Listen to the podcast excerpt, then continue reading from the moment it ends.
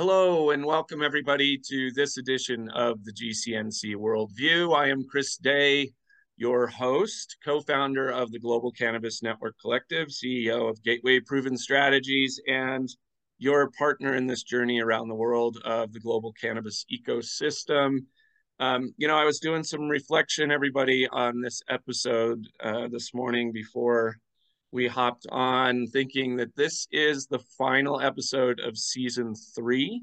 Uh, we've been doing this now for almost three years, and it's uh, kind of neat to reflect on all of the topics we've covered and, frankly, how far the global cannabis conversation overall has come.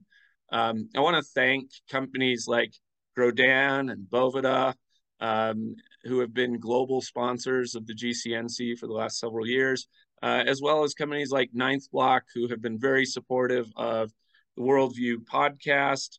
They're based out of Denver, great advertising and marketing firm, and Thermador out of the UK, who have become our production partners and um, European support system uh, for the GCNC Worldview as well. So, uh, as in business, in podcasts, it takes a village to make all of it happen. So, thanks to everybody for all of that.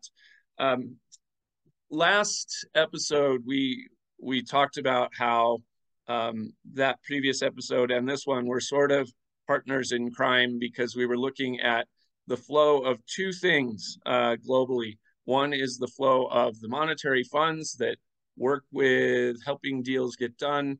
And this week, we're going to talk about the flow of products. Um, while cannabis is, of course, a product that is legally shipped and moved all around the world uh, every day. It is complex. It's very complicated um, with all of the different jurisdictions and laws. And so this week we're going to delve into that with some folks who um, have established a, a, company that really does help uh, empower the supply chain. I want to welcome Kevin Schultz.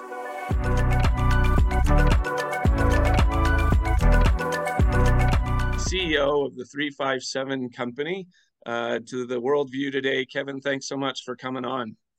Hey, Chris, thanks for having us on. I really appreciate it. Yeah, of course. So, Kevin, you've had a pretty long history uh, in cannabis. Uh, I say that, you know, being a person who, even though it's, you know, a little under 10 years for me, still feels like a long history. And within the legalized cannabis industry, it is for many of us.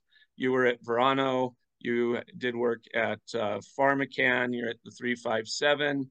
Um, tell me a little bit about um, how you got now to where you are and what the impetus has been uh, for your your pathway in cannabis before we jump in, into the company itself. Yeah, sure. Well, I guess it's been nine years for me, and I and I can always align that with my daughter's birthday because we had just had our daughter in 2014, and and a week later I was paying my way to get into a cannabis meeting in Illinois that was um, a hopefuls for licensures um, in the audience, and I thought that'd be a good spot to position myself to, you know, meet some folks that were going to get licenses, and, and that's really how I broke into the industry. Um, a couple years later, I came on through PharmaCann to start their wholesale division in Illinois, and uh, really that that job was bringing products out into the market and ultimately getting them on the shelves at dispensaries. Um, I had my next uh, stop was at Verano, um, and that was that role was more optimizing sales and operations at a, at a, at a national level. And what that allowed me to do was really get into the trenches, get into the grows, get understand yields, understand how raw material moved around facilities, and then ultimately transported to our to our stores and third party dispensaries. So um, yeah, it's it's it's been a great journey. I, I, I think that moment between 2016 and 19 for those MSOs was explosive. Um, I don't know if we'll see a, a moment like that ever again, but um, it was a great experience. And and here we are now, four years into the 357 company, specializing in the logistics of those products.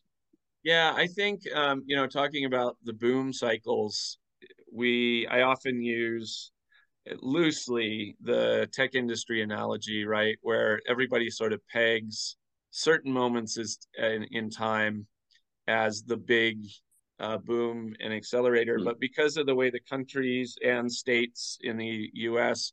roll out, um, I think we we certainly saw a huge rush at, at that point, and now I think as you know European markets um, legalize in adult use, I think we'll see another boom. Probably not like that, and then of course at some day, if um, that point happens where the U.S. regulators, you know, get their head out of wherever it is uh, and start to look at at you know a rational approach to U.S. legalization, I think we'll certainly see another boom at that point. But in the meantime, I think all of us just keep working day to day to to keep mm-hmm. things moving and and running around the world uh, to help you know grow it in a pragmatic sense.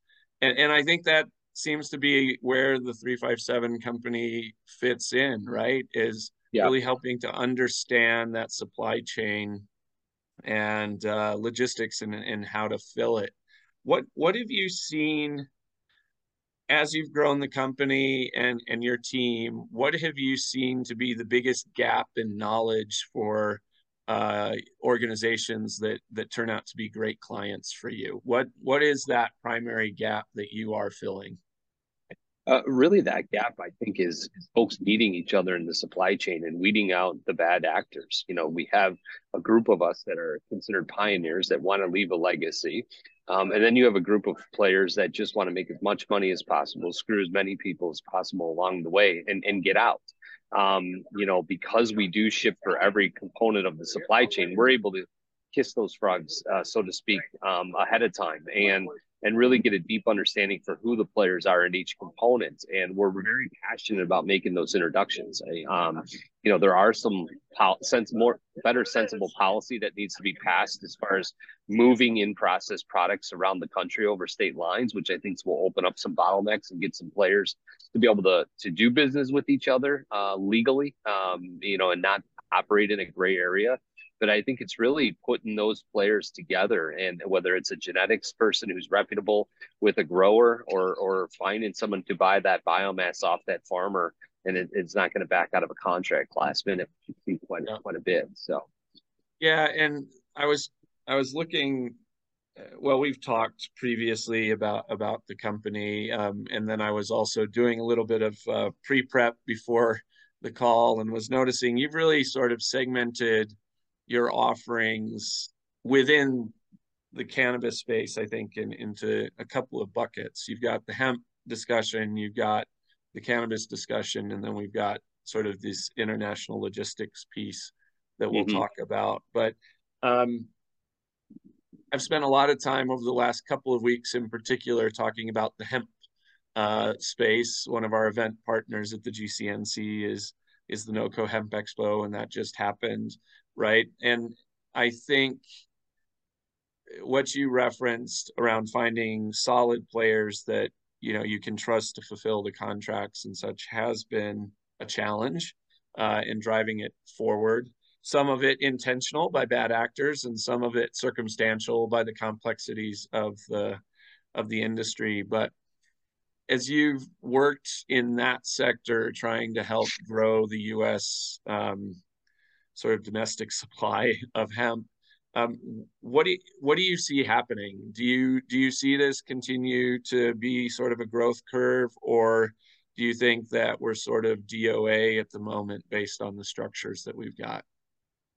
You know, it's a good question, and and NOCO um, proved out what I had a hunch was happening is that we're starting to see a shift to industrial on the hemp side. Um, you know, I think it's much needed. I think we kind of had that CBD shining ball moment in 2019 where you know coming from the cannabis medical cannabis side of things myself and seeing you know state of the art grows and and now everyone just throwing thousands of acres out into the to the outdoor elements and trying to grow high quality flower you know i was it was kind of a uh-oh moment for me. Um you know and i think some hard lessons were learned um, you know, so I, I like that the industry is shifting to the industrial um, side more so. I think there's just it's just an extremely useful plant for those uses. Um, you know, but at the same time, we've seen a major uptick in the cannabis side of the plant um, internationally. You know, I, I think international, you mentioned at the beginning and, and the onset that, you know, we're going to see a boom here internationally. You know, we're starting to feel it already. Um, we never expected to be inter- in the international market so soon. Um, but we've kind of organically been taken there and, and it's been nice. So you kind of have the US going industrial more so, international going back to that cannabinoid side. So it's it's an interesting um, kind of balance. Um, I don't think the cannabinoid side of the hemp plant here domestically is is a is a foregone conclusion, nor nor do I think it's dead on arrival. Um, you know, I just think we need to figure figure out a better path forward to put out consistent products. Yeah, I I would agree with that. I think um, you know our our next season, season four, that will be kicking off, will be kicking off in Europe uh, this summer. I'll I'll be over there for the next um, well, starting in June through mid to late October, uh, because there's so much activity uh, happening, and there's this nexus that's occurring where you've got you know uh, parts of Africa coming up, you've got Australia, you've got South America, and they're all looking to Europe um, as the future of the industry, since North America is much harder uh, to work with at times, um, and specifically, of course, the United States. So, one of the key things to making all of that happen, of course, is is figuring out the supply chain and um, how to move those products uh, around the globe and those ingredients around yeah. the globe. Um, I know we've talked with your colleague Jeremy Powers, who mm-hmm. um, I, I, looked I looked for his title on the website, by the way, and it says I, I'm just going to call him the International Man of Mystery because I'm not quite sure what his title is, um, but I know he does a lot of work in international affairs for you all. But where where are you seeing where are you seeing sort of the key movement and the key pain points on those international transactions? Well it's interesting you bring up his title because um, we've just recently tweaked that um, you know because really he does a lot of supply chain strategy for us um, a lot of jeremy's job is folks and we welcome this reaching out and saying hey how do i do this um, legally and and you know and and he's really good at that. He's been shipping specialty products, pharmaceuticals, electronics, high value products internationally for 20 some years. So um, a lot of that is careful. The reason why he's been successful is carefully planning and making sure paperwork in different jurisdictions and powers to be are all you know on the same page before we move along. You know, a lot of times we have folks come to us who are in trouble and uh, hey, we have something quarantine. Can you help us? Um, and and it's just a lot of times also talking folks out of doing deals that they shouldn't uh, because it's not going to be reproducible and consistent for them. So, um, you know, we're excited. We do a lot of work out of the country of Colombia. Um, at the moment, one of our key partners, Flora Growth, does a lot of business out of there. Um, and, and we're going to about 20 some odd countries now in and out. Um, we've built out the SOPs for probably another seven or eight. And what I mean by that is we're actively behind the scenes working with these countries in anticipation of a shipment. So when when customers call us, we like to have a lot of that legwork done. And again, we're looking for um, a pathway forward that's going to be able to be accomplished again and again, and not just one time sneak it through um, we're we're looking for that consistency and and and eliminate those barriers entry ahead of, ahead of time. Yeah, and you know, we I think we talked about this the very first time we had a conversation, but one of the things that frustrates me a lot um, is when we see companies sort of ship something to themselves, not just um, to test the waters. To me, that's a perfectly legitimate uh, thing to try and do a pathway. But but then they'll put out a press release talking about how they're the first to market or they're the first to do something. And it's like no you snuck something through on the back end through with a postage stamp that doesn't count man. That's not right. how you drive business. But you know they want to boost their stock price or they want to get some investment capital in. Sure. and that's the kind of shady stuff i think we all have to to look out for and again, there is a difference. I need to, for all my friends out there who have said, Hey, I've done that, but not in a sneaky way. I get that. It's not all, some of it's really just testing pathways, and I get it. But when you're using it to drive investment, that's the stuff that hurts the industry overall, and why we need mm-hmm. to champion uh, companies like the 357 company that really are helping to drive legitimate, duplicatable pathways to shipping around the world and working transparently with governments, um, yep. not in an adversarial way, but to say, look, this is happening. This is an industry. It's legal here and it's legal there. How do we connect the dots? Um, I love seeing that because it is very much uh, what the industry needs overall uh, to to be successful. And yeah, we, I'm certainly we, a fan of the Colombian market and how they're yeah. how they're proceeding. Yeah, we see folks, you know, after the fact, show us bill bill of ladings where they thought they had cargo insurance that covered their products. Um, the class of freight was categorized discreetly wrong, purposely. Um, you know, we we have the same methodology we took in 2019 here in the states, where you know everyone said the farm bill says I can do it.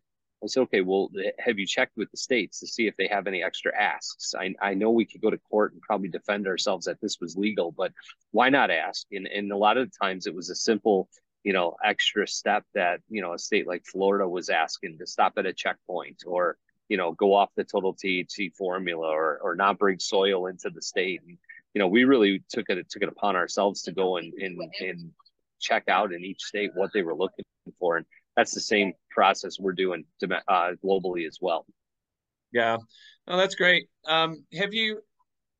And I didn't tell you I was asking this question before we got on. So if the answer is I'm not Uh-oh. sure, that's totally legit. No, I'm I'm wondering if you've seen any uptick in um, legal shipments between um, Africa uh, into the European market. Asia, I've seen a lot of talk and traction there. We've certainly had a, some conversations about it, but um, on the operational side and, and really seeing legit legitimate shipments, have have you seen or or gotten any traction in those markets?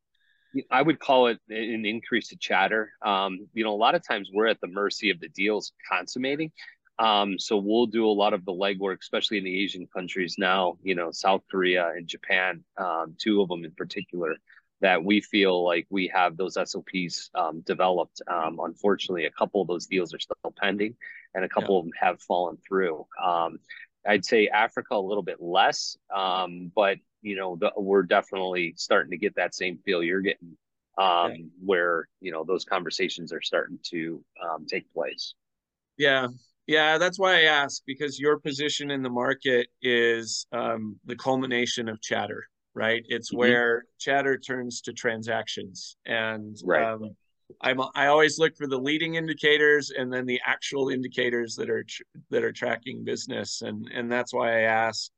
Um, you know, South America, Colombia in particular, was the hot topic uh, when when we were launching the podcast uh, we talked a lot about Colombia, and the aspirations were all um, we're going to ship product to Europe, but nobody was doing it yet outside mm-hmm. of a couple of press releases, like it was referencing yeah. earlier. And now, of course, that's really culminating and start and moving in, in very tangible ways. So, yeah, I'd say co- countries like Portugal, Switzerland, Ecuador, um, you know, just to name a few that are really starting to pop off, so to speak. Um, yeah. But um, yeah, we're we're we're definitely um, looking forward to seeing some new new countries come online. Um, what's interesting in the in the international market is everything is cannabis, right outside of industrial. There's not this big fight between 0.3 and below. Is, is it has to be hemp? You know, everything is cannabis, and and yeah, you have your thresholds of THC on what's allowed. Um, we have countries that are we're shipping medical grade flower that's extremely high THC, and um, you know the agreements between the, the two countries medically allow for it. So um, it's refreshing um, to, yeah. to work in a, in a market that treats the plant as it should be. Right. Yeah. I, I i couldn't agree more. Getting rid of inaccurate botanical descriptions that some politician made up would be helpful for all of us. Um, yeah. I, I i concur um, and it is refreshing i was having a conversation just yesterday um, now that I I live when I'm not on the road, uh, I live in in Mexico. I've been watching that market sort of develop its conversations and mm-hmm. really trying to figure out the supply chain logistics for industrial hemp um, while they figure out everything else. Uh, has right. has been an interesting challenge. Um, but you come at you come at these markets, you know where they are, and within the cultures that apply and uh, help to drive them with local partners and it makes sense. And i I think that's what I appreciate about your work, uh, about Jeremy's work, is that you're trying to work with the systems that exist, not um, break them, or you know, even bend them to to what you think they should be. You're working with them as it is, and that's the reality of business and how we transact it. So um, that's why I love having you guys on at the GCNC because that kind of expertise, frankly, is very hard to find in the world right now. Mm-hmm. Yeah. And we're doing a lot of advocating behind the scenes for the industry too. Um, I'm on the board of directors for the Hemp Alliance of Tennessee. Um, a lot of those folks are doing some great work in Washington, you know, with the Hemp Roundtable, and, and we're really trying to, as we as we see the bottlenecks, how do we open them up and and go about that the right way and rather than just bursting through and saying i can do this it's a gray area but you know i'll win in court you know that's never right. been our approach and i don't think that's sustainable long term for our industry or the right way to do it with our climate here in, in the united states yeah well or frankly anywhere. I mean the people that make a lot of money when you do it that way are the lawyers. And um, you know that bless them i have several lawyers who are business partners who i love but um, really for the businesses to succeed we've got to move product. Um, and mm-hmm. so i appreciate that a lot. Well listen um, i always ask sort of a crystal ball uh, question at the end. I like to get um, people's opinions on where they see the biggest movements uh, in in the globe and domestically so you know from where you sit and uh, in the in the middle of driving the supply chain where do you see currently the biggest opportunities uh, within the United States and then outwardly. Um, you know, where where do you think the next uh, largest opportunity for your business and actually moving product between states, countries, and continents is? So when we first started the company, we shipped a lot of biomass. It was mostly cannabinoid, you know, side of the the industry, and as of I'd say probably the last three or four months, we're shipping more and more industrial products um, from seeds to hurd to uh, fibers. And and for us, you know, the busier we get, we only get busier when there's more product to ship. And and I see a tremendous amount of volume coming online that need our services. So that helps. That helps drive our revenue. That helps keeps us keep us busy. Um, you know, I do see a fair amount of isolate still moving around, but those seems to be more spotty. Um, we do have a significant amount of inbound isolate coming into Florida um, from countries like Colombia that also keeps us busy here domestically.